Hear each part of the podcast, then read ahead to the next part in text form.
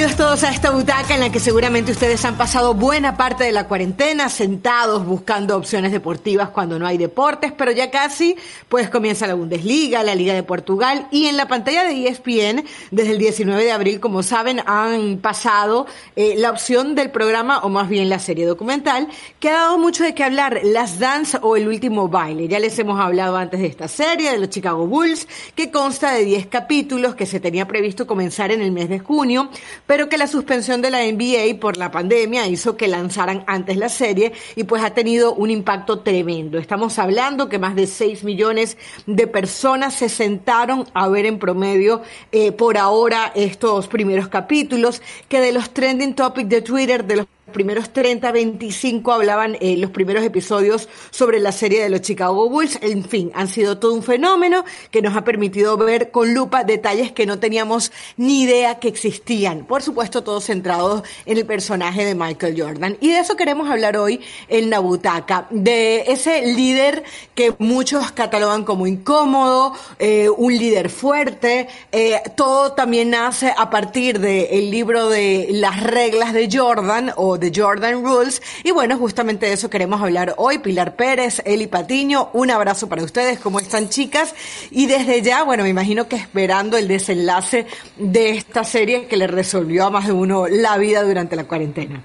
Yo ya estoy en depresión, chicas. ¿Cómo están? Un saludo. O sea, yo ya saber que vamos en el octavo capítulo de 10 es como, no, necesito más, quiero saber más. Y la verdad es que este fin de semana que se estrenaron el séptimo y el octavo capítulo, eh, ya me dio un panorama más amplio de ese líder que era Jordan en las duelas y de los beneficios y también los contras que tuvo que él tuviera esa actitud para sus compañeros, para el equipo y para el medio deportivo en general, porque también lo vimos cambiar de básquetbol a béisbol e incluso vetar a uno de los medios que habló mal de él.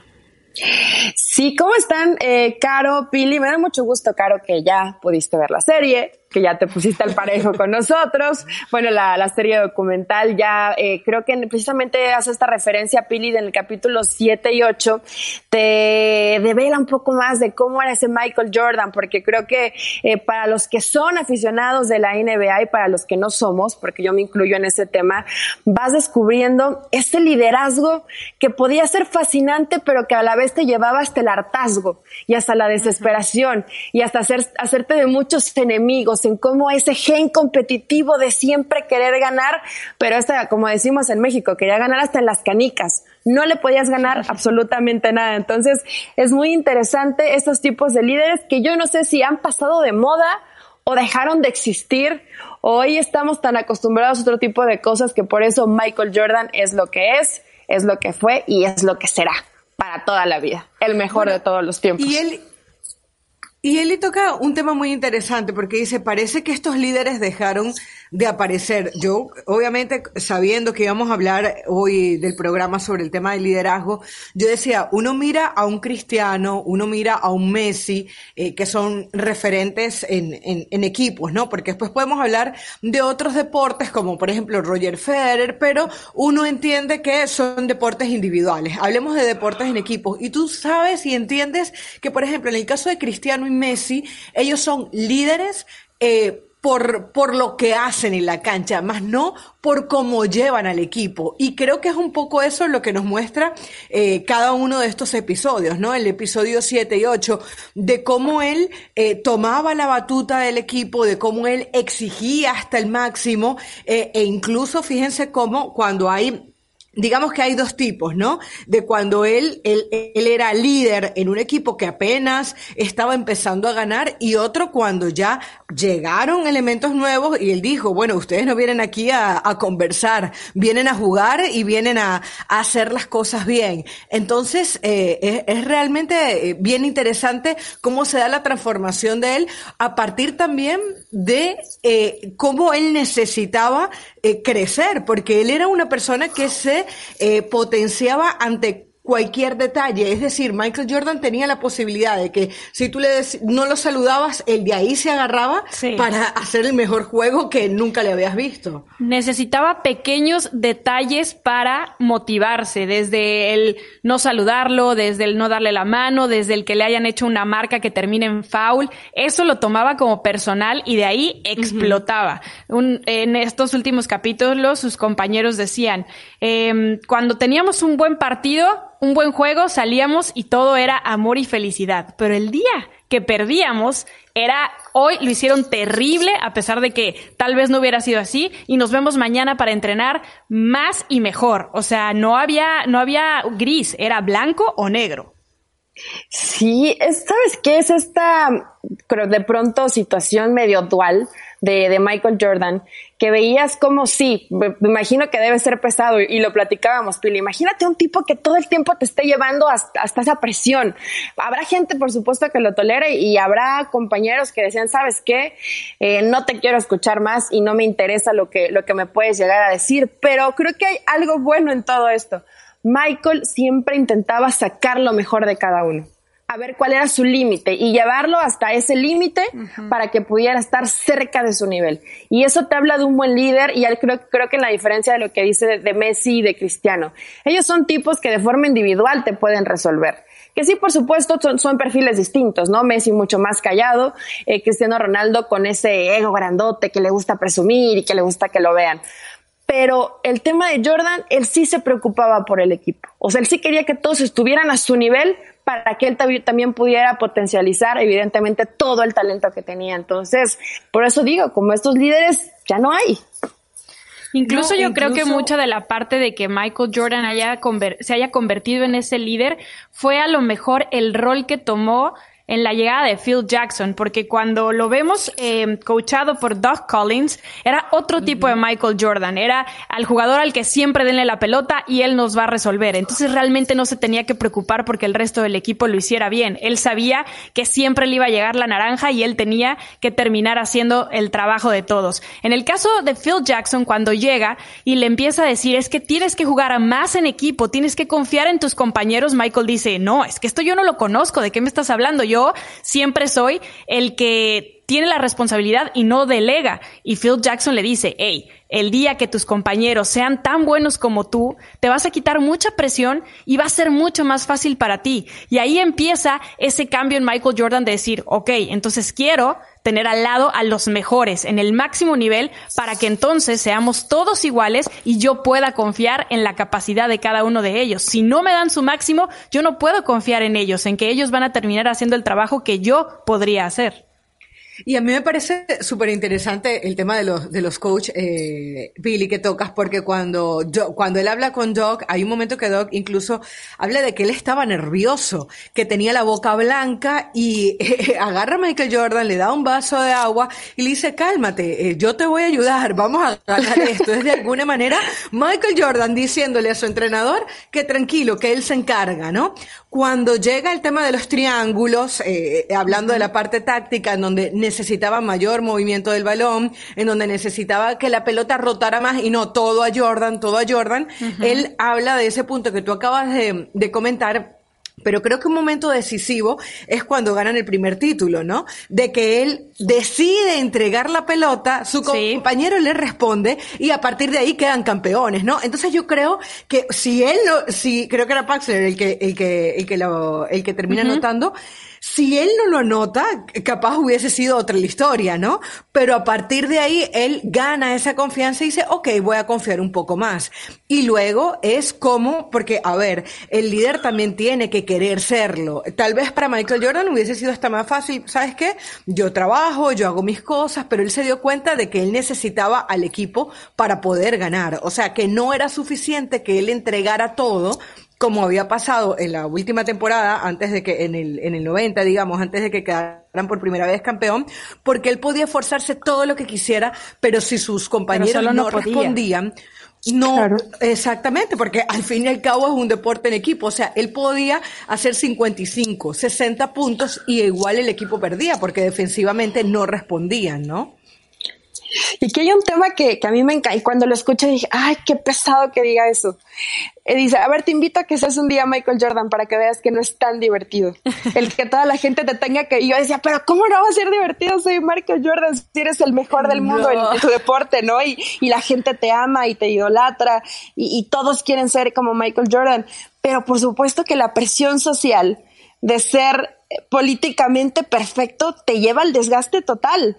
Tú ya veías en las últimas temporadas a Michael cuando decide eh, hacer un pre-retiro, digámoslo de esta manera, y dedicarse al béisbol que tanto lo apasionaba, lo veías harto, fastidiado de esa presión, de que lo siguieran, de, de que cómo lo perseguían, de cómo le gustaba manejar a los medios, dejarlos con duda, siempre contestaba, lo cual me, me, me admiraba, ¿no? A pesar de que estuviera molesto, de que no hubieran ganado algún partido siempre daba la cara, eh, pero sí esto, el tener que ser una imagen perfecta, para mí lo llevó al, al desgaste total y a, tal vez a por momentos no disfrutar lo que, sí lo que hacía en la duela, pero no todo lo que conlleva alrededor, ¿no? La, el tema mediático y el que la sociedad quiere estar ahí cerca y lo asfixiaban y no podía ir prácticamente a ningún lado porque, porque era Michael Jordan.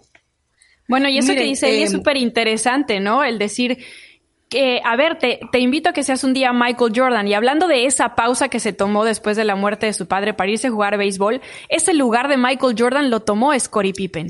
Y en esta referencia que hacía Caro de cuando Michael Jordan decide darle ese balón a Paxton que termina convirtiendo en una victoria para el equipo, confiando en sus compañeros, a Scottie le pasó en la segunda ronda de las finales de ese año que no estuvo Michael Jordan jugando con ellos en el 93 frente a los Knicks, cuando en el juego 3 Phil Jackson decide darle la bola a Tony Kukoc. Y Scottie Pippen decide no salir de la banca porque no se la dio a él. Michael Jordan, siendo ese líder dictatorial y ese, eh, digamos, enemigo interno para algunos, no hubiera hecho eso. Porque no lo hizo cuando le tocó con Paxton. Pero también es verdad que eh, Phil Jackson no le hubiera dado esa última pelota a, a se le hubiera dado a Michael Jordan, que creo que era un poco lo que Pippen reclamaba, ¿no? Decía, bueno, yo he llevado el equipo hasta acá y, y, y estoy seguro de que la última pelota hubiese sido de él, porque fíjense que cuando nos vamos para atrás, como hace el mismo, el, el, el el mismo documental, por ejemplo, cuando está nada más y nada menos con Magic Johnson en los Olímpicos, le preguntan a él, bueno, Michael, y si tuvieras el último tiro, eh, ¿quién, quién, lo, ¿quién lo disputa? Y él dice, ¿quién más? Voy a ser yo.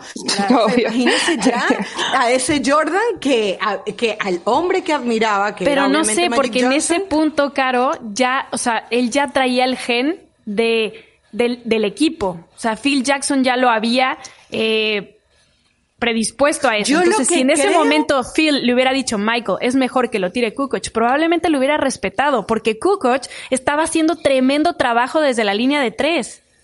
Y en últimos minutos, yo lo que sin presión. Y eso era una pregunta que quería hacerles, justamente la tenía anotada aquí, eh, porque creo que, yo creo que no le hubiera dado la pelota a, a Kukoc, se le hubiera dado a Jordan, eh, habría que preguntárselo a Jackson, ¿no?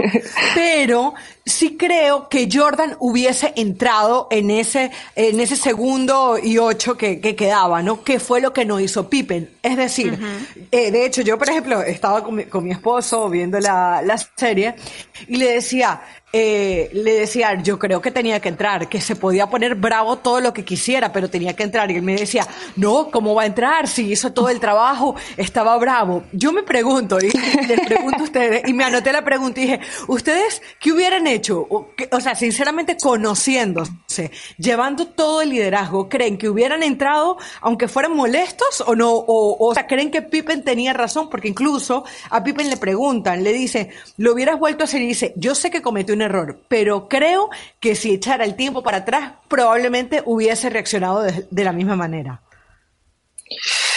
Yo no, yo no porque al final no estás pensando en el beneficio del equipo te enojaste porque tú habías ayudado demasiado y decías, ¿cómo se lo van a dar? Claro, ¿y cómo, cómo se la van a dar si yo estuve todo el tiempo y por mí el equipo y esto, o sea, yo creo que, eh, eh, y veíamos eso mucho en Score y de pronto perdía un poco la cabeza y perdía la dimensión de soy yo, no es el equipo, soy yo y, y yo soy el que decido y cuando se empezó a dar cuenta que el tema de los salarios no era justo con él, no le importaba y hablaba y criticaba y se molestaba y eso es algo que, por ejemplo, nunca tenía Jordan.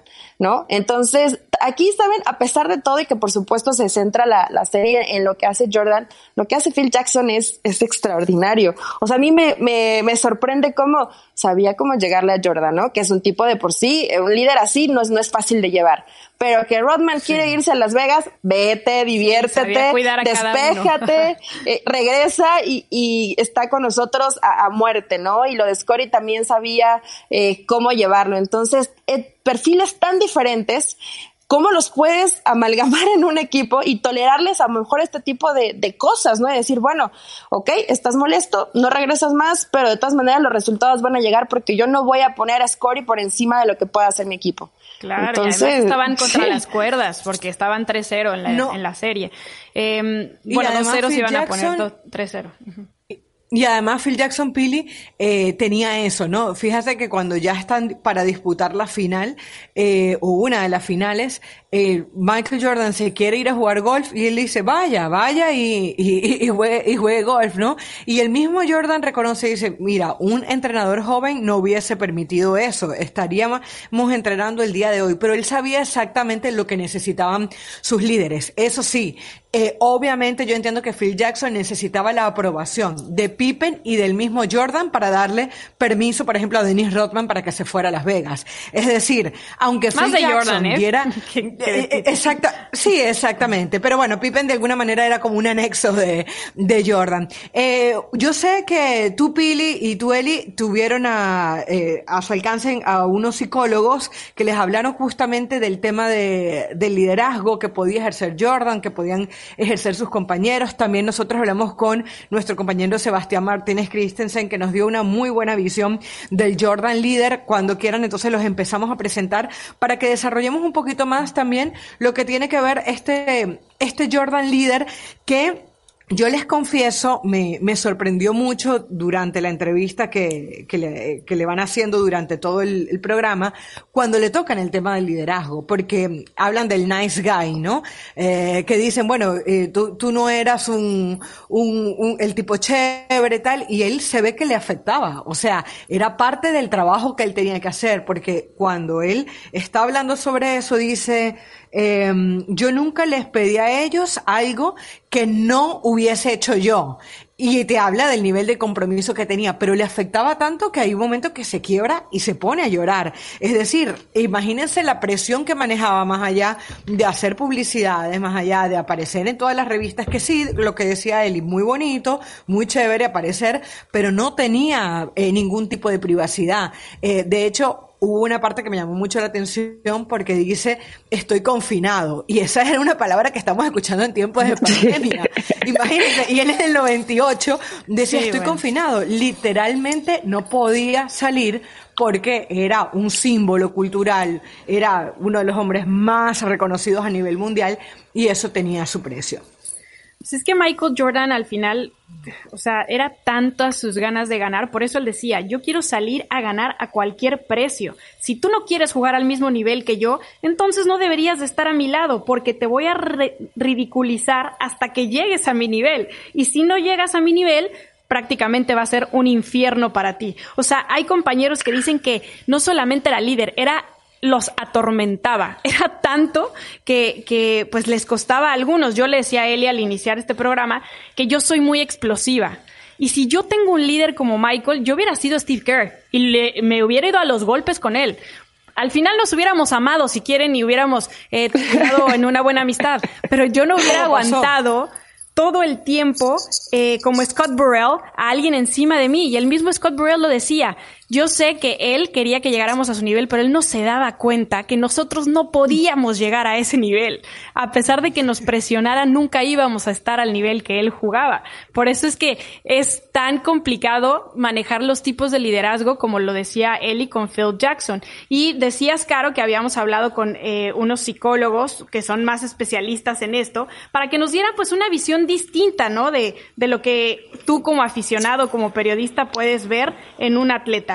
En mi caso, yo hablé con eh, César Iván Martínez Garza, mejor conocido como el coach Iván. Él tiene un máster en pedagogía, un título en psicología y ha estado involucrado en muchas disciplinas, en fútbol, en básquetbol, de hecho fue gerente general de Los Ángeles de Puebla, en boxeo, en tiro con arco, ha trabajado con muchísimos atletas eh, mexicanos y él nos daba una explicación acerca de eh, los tipos de liderazgo que hay en el deporte. Existen tres tipos de liderazgo a nivel mundial en el deporte, el democrático, el autoritario y el holístico. El primero lo vamos a encontrar cuando hay un coach joven o un coach muy veterano, pero los jugadores definitivamente ya son veteranos con mucha experiencia que han, que han ganado en otros lugares y una administración que respalda por completo a su staff de coacheo. Un claro ejemplo, los Lakers de Los Ángeles tienen jugadores que han ganado, que van a dar que van a tener voz y voto en lo que se hace en el equipo. El segundo, no vamos a ir muy lejos, Bill Belichick es el autoritario y se hace de una sola manera, The Patriot Way. Ha funcionado y les funcionó durante 20 años el decir aquí se hacen las cosas de esta manera y si no te gusta eventualmente no vas a estar con nosotros.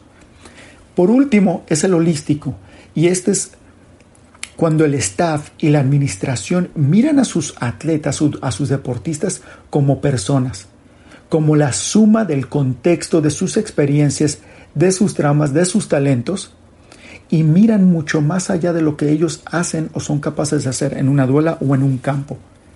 Un claro ejemplo de esto fue los Golden State Warriors, que a través del draft y a través de esta visión pudieron conformar un equipo bastante exitoso. Y este tipo de, mirada te permite implementar o traer jugadores que en otros lugares no han sido aceptados o han sido problemáticos. Bueno, me queda claro que Jordan es el autoritario, como Bill Belichick. se hace lo que yo digo y punto. Punto final. Claro. No hay más. Y cómo, y, era difícil no hacer lo que él pedía, ¿no? Porque al final te terminaba resolviendo, porque además cuando él se va, cuando decide eh, pues irse al béisbol, retirarse, él entienden que no son capaces de ganar sin Jordan, eh, porque lo que les aportaba desde el punto de vista deportivo, pero también lo, el, el push constante que tenía, porque ya Pippen, pues como lo decían ustedes, eh, él abrazaba, quería, eh, todo estaba bien, se o sea, era como que escoger entre la diversión y eh, el ganar. Porque al final Jordan comenta algo, para hacerte grande, para, para trascender, necesitas ganar. Es la única manera de que te reconozcan. Y a partir de ahí, yo creo que venía el, el empuje por parte de él de decir, bueno, tenemos que ganar, porque es que si no, no vamos a ser los Chicago Bulls, no vamos a ser reconocidos, no voy a ser el mejor. Y él, eh, por eso era que le exigía tanto a sus compañeros y se exigía a él mismo. De hecho, cuando él regresa, que se da cuenta que físicamente no está bien, habla con su preparador físico, eh, que, que, entre otras cosas, eh, chicas, eh, fue impresionante cómo cambia, ¿no? De la, el tema físico, o sea, cómo sus piernas, sus músculos, absolutamente todo cambió. Y el, y el preparador físico lo llama por teléfono el día que pierde la final y le dice, bueno, cuando quieras comenzamos. Y le dice, mañana. Entonces, bueno, cuando tienes un líder de esos, puede ser autoritario, pero es un líder que, que te, lleva a través del ejemplo. Sí, y este tema, eh, a lo mejor el decir, bueno, ese tipo de, líderes ya, eh, ya pasaron de moda o tal vez ya no existen, es que tú siempre tienes eh, hambre de más y ganas de más. Y no importa en dónde compitas, porque a pesar de que evidentemente en el béisbol se viene eh, la huelga y, se detiene, él decía, es que entrena todos los días. Y cuando regresa y tiene que cambiar su cuerpo, igualmente, y, cuando, y a, la, vez empieza a grabar la película de Space Jam, y decían, es que cómo le alcanza porque se levanta muy temprano, graba y en las noches quiere analizar a sus compañeros y además jugar. Todavía le daba tiempo de echarse una cascarita. Sí, entonces dices que en qué momento este tipo se le acaba el hambre por competir, nunca. O sea, él siempre quería ser el mejor, e inclusive hoy que ya está retirado y que le pasan eh, algunos videos, ¿no? De que yo era mejor, yo lo marqué bien ese día, yo, y se ríe, o sea, es que eso dice, es que eso no fue así, yo siempre sabía que, iba, que íbamos a ganar y que yo iba a resolver un partido y que confiaba en mis compañeros, entonces realmente eso que era Jordan no lo ha dejado de ser lo sigue manteniendo con los años. Claro, hoy ya no juega, ¿no? Pero ese tema de liderazgo, e, esa llama, ese, esas ganas siempre de querer ser el mejor, nunca se extinguieron en Michael Jordan, a cualquier nivel y en lo que haga.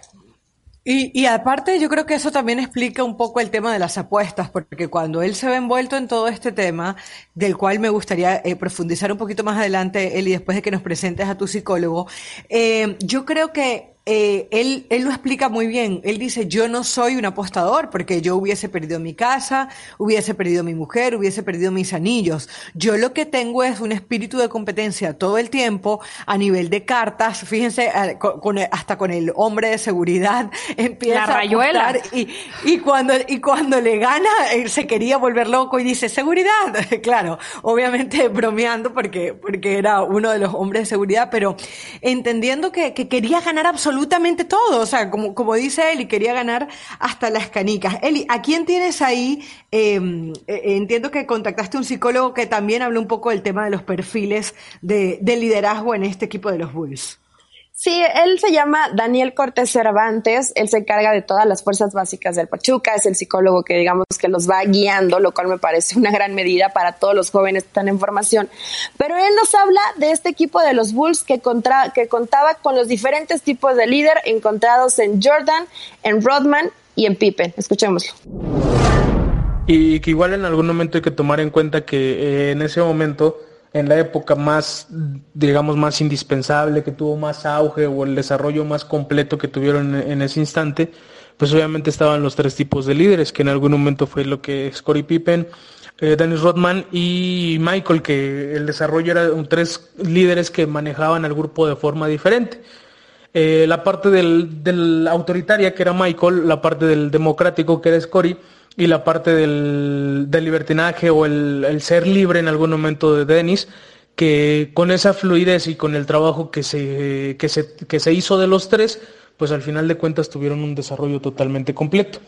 Entonces, esa es la parte que, que beneficia como tal. Muchas veces en un equipo sí se puede tener más de un líder, pero pues obviamente hay que ver como esas cabezas de grupo que puedes tener. Eh, si en algún grupo puedes tener eh, dos líderes, pero de diferente perfil o de diferente este, tipo, pues va a ser mucho mejor. Porque si tienes dos líderes de un solo perfil, lo que va a suceder es que no vas a tener como tal ese desarrollo. O siempre van a buscar como eh, ese choque de las masas. Entonces, si tienes, en, en este caso, que se juntaron los tres líderes como tal, pues obviamente cada uno conocía completamente lo que pasaba con el otro, cada uno conocía completamente lo que sucedía con el otro y por eso es que hubo como un clic más importante y como un desarrollo eh, más, más, indispensable. Y obviamente eso genera que se potencialicen las cualidades y las habilidades de absolutamente todos por el desarrollo que genera.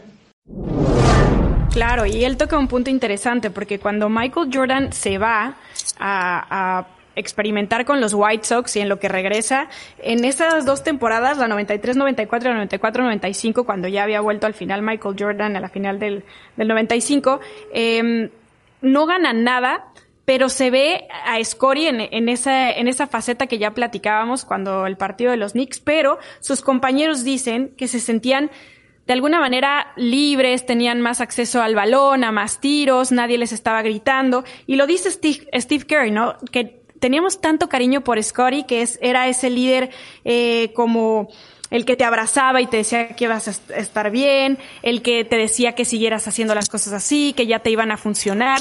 Era otro tipo de líder que a lo mejor para todos esos jugadores que llegaron a estar al límite de un dictador de la duela, pues se sintió como un arropo al corazón, que al final pues no les termina pasando factura en ningún título, por lo menos en esas dos temporadas, ya cuando regresa Michael la historia vuelve a cambiar, pero, pero sí necesitaban ellos tal vez un respiro para volver a ser esos Bulls del 91 al 93 que ganaron esos tres campeonatos y también Michael Jordan lo necesitó porque cuando él se fue a los White Sox y cuando empezó a jugar béisbol empezó en doble A. Luego fue escalando hasta llegar a las mayores y él dice, yo quería estar en un equipo así, en donde me trataran como uno más. ¿Por qué? Porque no era el mejor jugador de béisbol de todos los tiempos, porque le costó, porque la prensa lo criticaba, porque incluso Sports Illustrated sacó una, una portada que decía que los White Sox y Michael Jordan estaban avergonzando al béisbol y desde ahí Michael Jordan los vetó y nunca más les volvió a dar una entrevista. Entonces, te habla de que a lo mejor los Bulls no hubieran sido esos Bulls si no hubiera existido ese parteaguas tanto para Jordan como para el resto del equipo, porque Scotty, a lo que me preguntabas, claro que de hecho nunca te respondí, yo sí hubiera salido a la duela de la, de la banca, pero siento que Scotty Pippen en el documental dice que si lo pudiera volver a hacer, haría lo mismo porque eso le enseñó mucho más probablemente que haber salido a la cancha, ¿no? Bueno, Pili, y ahora que hablaste del tema de los White Sox, era otra pregunta que querías hacerles, porque hay un momento de la serie, en, estos últimos episodios, en donde dejan abierta la posibilidad de que Jordan eh, hubiese estado suspendido eh, por la NBA por 18 meses y no lo dijeron. Eh, recordemos que esto pasa justamente después del asesinato de su padre y lo trataron de mezclar con el tema de las apuestas. Yo le soy muy sincera, yo estaba en Venezuela en ese momento del Chicago Bulls obviamente uno escuchaba todo el tema, pero no estaba tan pegado. Y cuando yo escucho que Michael Jordan vuelve, todavía obviamente no era periodista deportiva, era apenas una estudiante, em, recuerdo que yo en mi percepción, antes de ver esta, esta serie obviamente, entendía el típico que se retiró y se salió. Pero realmente, si a mí me, me pusieran a apostar el día de hoy, ya que estamos hablando de Michael Jordan, sobre si realmente él eh, había estado metido en algo o estaba exhausto, yo creo que sin duda me voy porque estaba exhausto. Es decir, él obviamente podía tener algún tipo de problemas eh, para apostar, pero yo creo que él estaba realmente cansado y necesitaba esa pausa de que tú estás hablando, que necesitaban tanto los jugadores como el mismo Michael Jordan. Le pregunto yo a ustedes, ¿tienen algún resquicio de duda de que eso fue lo que pasó o creen que definitivamente se lo adjudican al cansancio y que necesitaba irse porque obviamente él se motivaba con todo, pero no se pudo motivar con la muerte de su padre? Ay, a mí te digo algo, y, o sea, me pasó algo similar de lo que tú viviste, Caro. Obviamente yo no estaba en Venezuela, estaba acá en México, eh, pero no era tan seguidora del, del, del básquetbol, ¿no? Entonces, como que te enterabas, sí, estabas informada, pero bueno, un poco ajena a entender realmente qué pasaba en la interna. Ahorita que tengo que vi el documental, y sí fue tema de, de sobremesa, ¿no? Y que ahorita ahí tenemos harto tiempo para hacer sobremesa, de si habrá hecho algo, si habrá pasado algo, porque de pronto, ¿no? Dices, bueno, ok, estaba en el lugar equivocado, en el momento equivocado, dice, ¿no? Un poco de la hipótesis se orilla para, para descansar un poco y, ah, lo terminan eh, desde su padre, de James Jordan. Y, y digo, ¿realmente habrá tenido algo que ver todo el tema de las apuestas, todo lo que vivía Jordan y por lo que era señalado con la muerte de su padre? A mí honestamente te digo, sí me dejó un poco de duda. El tema de que se retirara porque fallece su padre es completamente entendible. La alta presión, la alta exigencia y siempre tener que ser el mejor. Y hoy ya no tienes a tu amigo, a tu mejor amigo, a tu compañero de vida, a tu papá. Evidentemente eh, eh, esa, esa motivación se extingue, se apaga. Fue esa llama que él siempre tenía prendida y que tuvo que tomar ese oxígeno para que regresara porque se sentía en ese momento para mí hasta un poco perdido, ¿no? ¿Dónde está ese soporte que siempre está a mi lado y que hoy ya no voy a ver más? Yo no sé, la verdad, eh, yo sé que es una de las hipótesis que salió que había sido por el tema de, del gambling y con su papá involucrado y por eso lo de la muerte tan sospechosa, pero yo creo que si realmente hubiera sido una suspensión de la NBA, el mismo dueño de los Bulls era el mismo dueño de los White Sox, entonces no sé si hubiera permitido que simplemente cambiara de un equipo a otro. A mí siento que va un poco más por el tema de que él lo dice en el documental, que la última llamada con su papá, antes de saber que estaba desaparecido durante días y, enterarse finalmente que había fallecido, era discutir si quería jugar béisbol a nivel profesional, porque ese había sido el sueño de su papá. Su papá desde chiquito lo impulsó a ser beisbolista y bueno, al final el camino lo llevó a ser el mejor basquetbolista de todos los tiempos. Pero él lo dice, mi última llamada, creo, con mi padre fue eso, discutir que yo me quería retirar porque ya había ganado tres anillos, porque ya estaba de alguna manera harto y quería probar en el béisbol porque yo sabía que podía hacerlo bien. Entonces yo creo que puede pasar más por ahí, porque incluso cuando regresa, pues pide cambiar de número, ya no quiere portar el 23 porque ya no está su padre con él. Entonces como que sí fue un cambio de chip, aunque pues también se presta para la especulación, pero creo que no lo hubieran dejado hacer esa transición tan fácil de un deporte a otro si realmente hubiera un tema un poco más escabroso atrás, aunque pues tampoco tenemos pruebas de, nada. Por supuesto, es que es feo hacer un juicio, pero Pili, Caro, era Michael Jordan. Y no, no era Michael Jordan el jugador, era la imagen que no podías eh, tratar de, ensuciar o de, de, de, manchar ante absolutamente nada, inclusive en un tema político donde él nunca se quiso involucrar, ¿no? Pero eh, era ese, esa imagen tan perfecta de un país que decías, es que lo de Michael Jordan, cuando lo empiezan a involucrar, a mí me da un poco de coraje, digo, a ver, es su papá, déjenlo tranquilo. Pero después empiezas a ver cómo se van dando las cosas y dices, ok, no sabemos. O hacer un juicio me parecería muy lamentable, ¿no? Porque evidentemente no, no hay una prueba como tal que digas Michael Jordan tuvo algo que ver en ese tema eh, eh, porque le gustaban las apuestas y, su papá salió perjudicado. Pero, pero, pues realmente siempre va a quedar un poco de especulación porque además cuando vemos llorar a Jordan desconsolado, a mí me genera evidentemente como que siente algo de culpa. No sé, no sé por qué percibo eso, ¿eh? Pero me percibí como que él, se sentía culpable, sí. Bueno, y justamente quiero hablar del tema de cuando él llora, eh, ya para ir terminando el programa e ir terminando también con los episodios de The Last Dance, pero hablaste del tema de la política, ¿no? De cómo a él también le exigieron en algún momento, ¿por qué no te metes en la parte política como lo hizo Ali, por ejemplo? Y él dijo, ya va, pero es que yo soy un jugador de baloncesto, yo no era un activista, nunca me sentí como activista. Y creo que también pasa eh, en ese reconocimiento de que tú dices, hasta aquí llego yo, yo soy eh, yo, de todo, yo puedo ser un rol de cualquier tipo, pero no soy activista y creo que hay un momento en donde a los ídolos les pedimos de todo. Sí, les pedimos de todo y a veces no nos damos cuenta que, que también hay personalidades fuera de la cancha, ¿no? Una cosa es querer ganar y otra cosa es querer meterte en todos los temas cuando a lo mejor ni siquiera conoces bien de ellos. Y no solamente en el caso de, de, Jordan la crítica iba por la raza, ¿no? Porque siempre intentan de que pues en, en ciertos razas y así se apoyen entre ellos sin importar lo que hay alrededor, pero en realidad, pues si tú no estás metido en política, ¿para qué? Y hablaba Eli hace un momento de un tema muy interesante de, por, de, de cómo hoy ya no existen ese tipo de líderes, ¿no? De cómo hoy a lo mejor vemos, pues sí, a un Cristiano, a un Messi, a lo mejor vemos a un Stephen Curry, a un LeBron James, a un Kevin Durant, pero realmente no son esos líderes dictatoriales. Y el coach Iván nos habló un poco de cómo ha cambiado el gen de liderazgo en el deporte. Hoy es fácil cuestionar y hasta criticar el perfil competitivo de Michael Jordan después de estos últimos capítulos del documental. Claro, hay que establecer que lo estamos mirando desde la perspectiva de una sociedad que hoy otorga medallas y trofeos a niños simplemente por participar. Hace 30, 40, 50 años, cuando Michael Jordan estaba creciendo, eso no, eso no existía. Cuando nos permitimos mirar su contexto, su experiencia y su educación, tanto familiar como el contexto a nivel sociedad, nos damos cuenta que eran tiempos muy distintos. Creció con dos hermanos mayores y él mismo lo menciona que llegó a los golpes con la gente que más amaba simplemente porque quería ser mejor.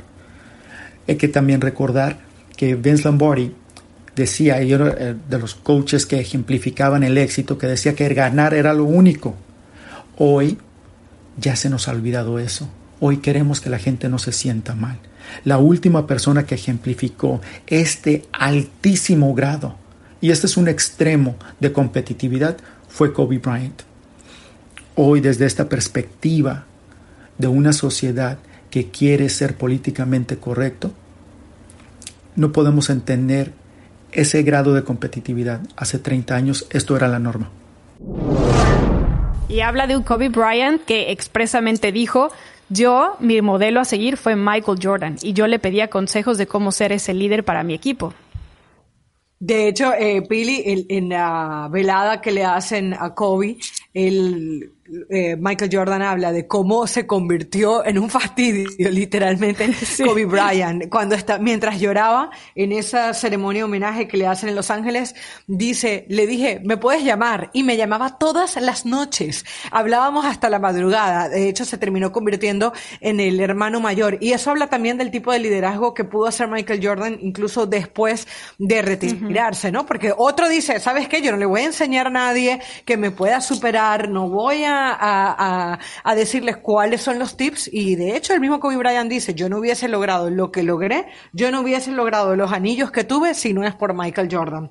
Así que bueno, muy interesante lo que, lo que dice este coach Iván, porque te habla de ese querer ser políticamente correctos todo el tiempo, muchas veces nos frena hacia las metas. Me pareció espectacular el mensaje porque habla obviamente de hoy cómo se preparan a los niños, cómo eh, el tema el tema de ser juzgado constantemente, pues a veces nos termina jugando en contra del tema deportivo. Y yo no dejé de pensar durante todo el programa, eh, eh, durante todos los episodios, sobre todo el de Dennis Rodman, hasta dónde hubiese llegado en estos Bulls si existieran las redes sociales, ¿no? Porque si ya había presión, yo creo que, yo creo que Dennis Rodman no volvía. Imagínense Carmen Electra grabando en Las Vegas lo que había pasado. No vuelve. no vuelve. ¿Qué el miedo que llegaba a, a, influir Michael Jordan en, en sus compañeros que Carmen Electra dice, yo abrí la puerta de la habitación y me fui a esconder? Sí, cuando vi que era Michael Jordan. Sí, se caen, esas son las palabras de, de, Carmen, pero no había pensado en eso, Caro, y completamente, ¿no? O sea, imagínate todo lo que, por supuesto que, que este documental está cuidado y, seguramente nos, nos, tiene enamorados, pero hay muchísimas cosas que, que, se guardan y que se ocultan por, porque es normal, porque nunca te vas a, a poder enterar de, de, toda la verdad, pero por supuesto que, que son otros tiempos donde hoy estás tan preocupado por la apariencia, por el no bullying, por el que todos somos incluyentes, o sea, todo tiene que ser tan perfecto que dentro de esa perfecta imperfección que era Michael Jordan, porque tenía muchísimas, eh, muchísimos defectos tal vez en un tema de, de carácter, pero que en, tu deporte te llevaba al más alto nivel. Entonces, eh, creo que sí es este tema que, que, nunca como que te terminas por poner de acuerdo. Michael Jordan probablemente es un personaje que o amas o odias, pero yo por lo menos nunca he escuchado a alguien que diga odio a Michael Jordan, más que más ah, allá de más allá, ah, claro, más allá que en un ah. tema competitivo, ¿no? Pero sí, solamente son, son pocas las, eh, las personas que lo puedan llegar a decir. Y es otro ejemplo. Es, esto es importantísimo para mí. Michael Jordan Jordan no quería ser, él sabía que era el mejor, pero él luchaba para que los demás también fueran buenos y él compartía lo que sabía. Entonces eso te hace un buen líder, definitivamente, porque tú puedes quedarte como ah, si yo fui el mejor y yo no quiero que nadie se me acerque ni, ni, ni, ni, ni a la sombra de los títulos obtenidos, tanto en lo individual como, como en equipo, ¿no? Y, y Michael Jordan no era un tipo así. Él te, ok, ¿quieres aprender? Me estás fastidiando, sí, pero te voy a enseñar. Mire, podríamos hacer me parece un, programa podríamos hacer programas y programas sobre el tema de Michael Jordan porque acaba de decir Pile y pregúntale a Isaiah Thomas, ¿no? A mí me quedó claro de aunque él nunca nombró eh, a Thomas para que no fuera a los Olímpicos, no lo quería dentro del equipo. Porque, porque dice, no hubiese existido la armonía que existió si él hubiera estado. Y, y, ahí te dice, ah, bueno, pero entonces los jugadores sí tienen influencia en cuando llega eh, un entrenador nuevo, de que cuando, de, por ejemplo, Carlos Tevez no jugaba con la selección argentina o no jugaba Unicardi porque no estaban de acuerdo Messi y los demás. O sea, te da para un montón de bueno, lo de Benzema en Francia, o sea, así Exactamente. Tiene que haber armonía en el equipo y, y, no solamente era, o sea, principalmente era Michael, pero la base de esa, de esa selección olímpica también eran los Bulls. Y la rivalidad de los Bulls con los Bad Boys y con Isaiah Thomas era enorme. Entonces no solamente era él, había muchos jugadores que no los querían justo por, por cómo jugaban, ¿no? Sucio. Bueno, habíamos hablado que nuestro compañero Habíamos hablado con nuestros compañeros eh, Sebastián Martínez Christensen de diferentes puntos, pero nos vamos a quedar con este último en donde él habla de el tema del liderazgo de Jordan y nos hace un análisis de lo que fue la serie para él. La parte del liderazgo es para mí la más fascinante eh, que nos ha entregado este documental. Eh, Jordan dijo antes de que se emitiera el mismo que mucha gente ahora iba a pensar que era una mala persona.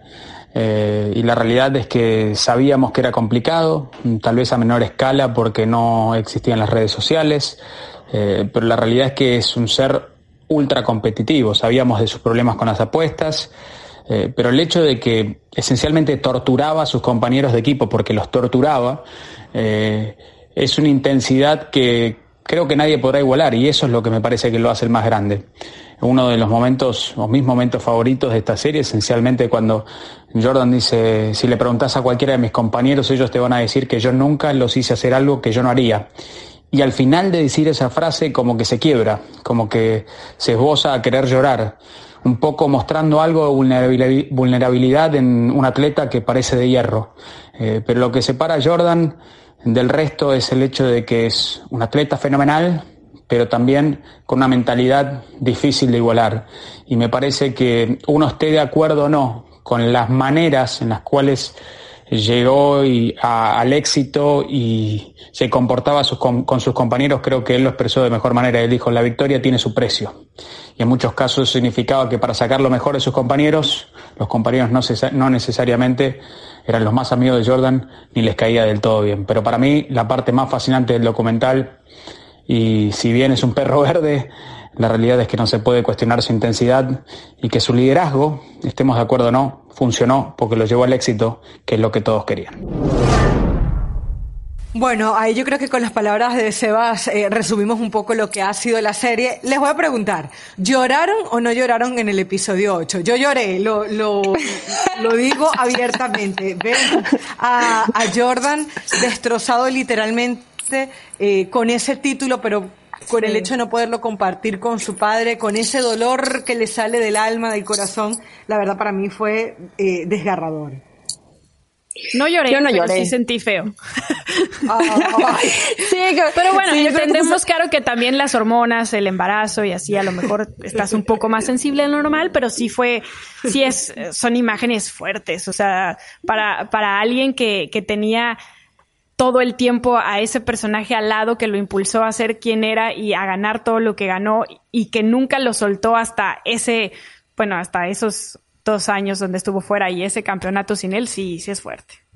Sí, es muy fuerte y, sobre todo lo que nos dice Sebas, y me encanta cómo hace esta última reflexión eh, de decir, siempre veías a un hombre de hierro, que sentimientos demostraba muy poco, ¿no? Sí, a veces se reía, eh, un poco de broma, la, la pasaba bien, pero siempre eh, era ese Michael Jordan fuerte, rudo, y cuando lo ves quebrarse así, sí, sí, te conmueve, te impacta, ¿no? Pero un tipo tan fuerte, como termina derrumbándose? Yo tampoco lloré, Caro, lo siento, yo creo que estás un poquito más sensible, pero bueno, aquí la sensibilidad no pasa nada. Sabían cómo consolarlo. Vieron que como que había manitas por ahí que decían, eh, ¿le palmo la espalda o no se la palmo? le quito el balón. Me acercó. ¿Qué hago? Sí, sí, claro, claro.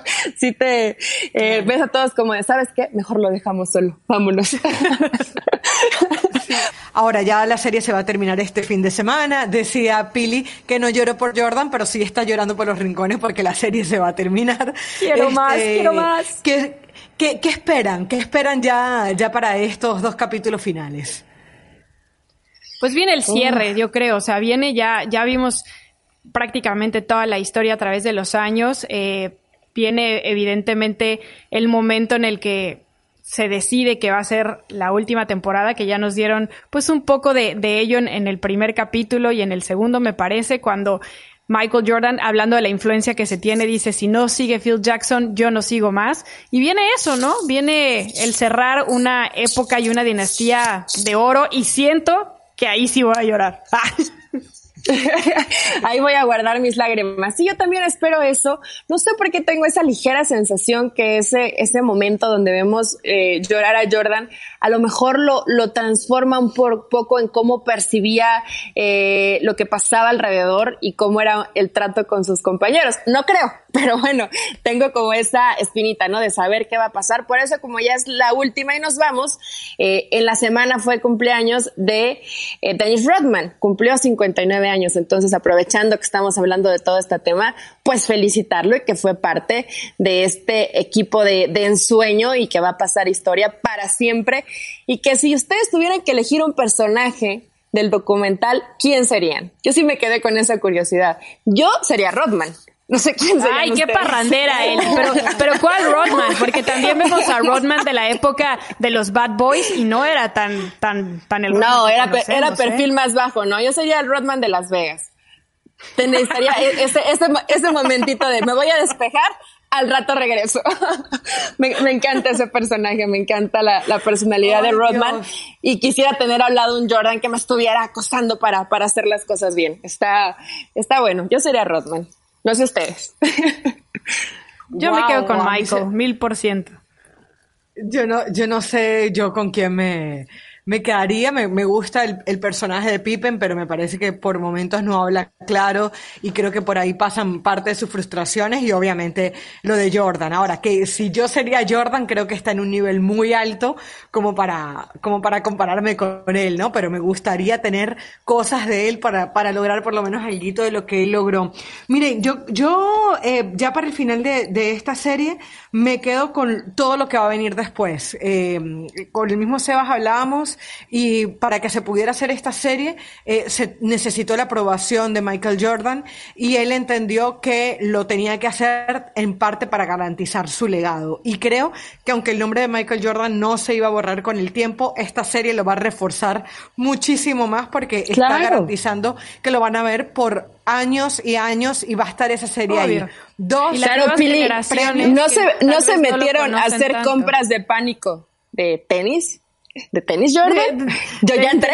Ya son compras de, ya son compras de pánico de que obviamente todo, todo se revive y todo se remueve y otra vez yo empiezo a, buscar y, me sumerjo más en este tema y digo, la gente se está volviendo y estamos todos enganchados y locos y todos queremos tener unos Jordan en casa. Yo tengo algunos, quiero tener más. Entonces, la verdad que el, el impacto que ha generado y cómo esas eh, generaciones muy jóvenes, inclusive niños, sí, hoy, hoy, se vuelven a enamorar de Michael Jordan, claro hoy lo de Michael Jordan vuelve a revivir y te vuelve a enganchar a lo que fue eh, como deportista uno de los mejores que nos ha dado el mundo, sin duda, ¿no? Y es espectacular verlo y métanse a internet a, comprar porque créanme, ya hay pocas tallas. Yo sí creo, Caro, que a las nuevas generaciones les va a plantar la semillita a todos aquellos jóvenes que decían que LeBron es el mejor jugador del básquet y que lo tienen como el gran eh, el gran ejemplo, la gran imagen, porque no conocían a este Michael Jordan, creo que sí les va a cambiar la perspectiva. Y creo que también se vienen muchos premios para ESPN seguramente por, por este documental, porque realmente creo que es merecedor de premios, más allá del que da la gente, que es el, que tengas eh, a una audiencia récord que estuvo superando todas las expectativas y bueno, mucho tema de conversación para comparar, para conocer un poquito de historia, para entender al símbolo cultural y urbano que fue Michael Jordan. Así que bueno, espectacular. Realmente creo que nos ha ayudado las Dance a pasar mejor esta pandemia. Chicas, ¿nos encontramos la próxima semana? Claro, gustazo. Próxima semana, we are back.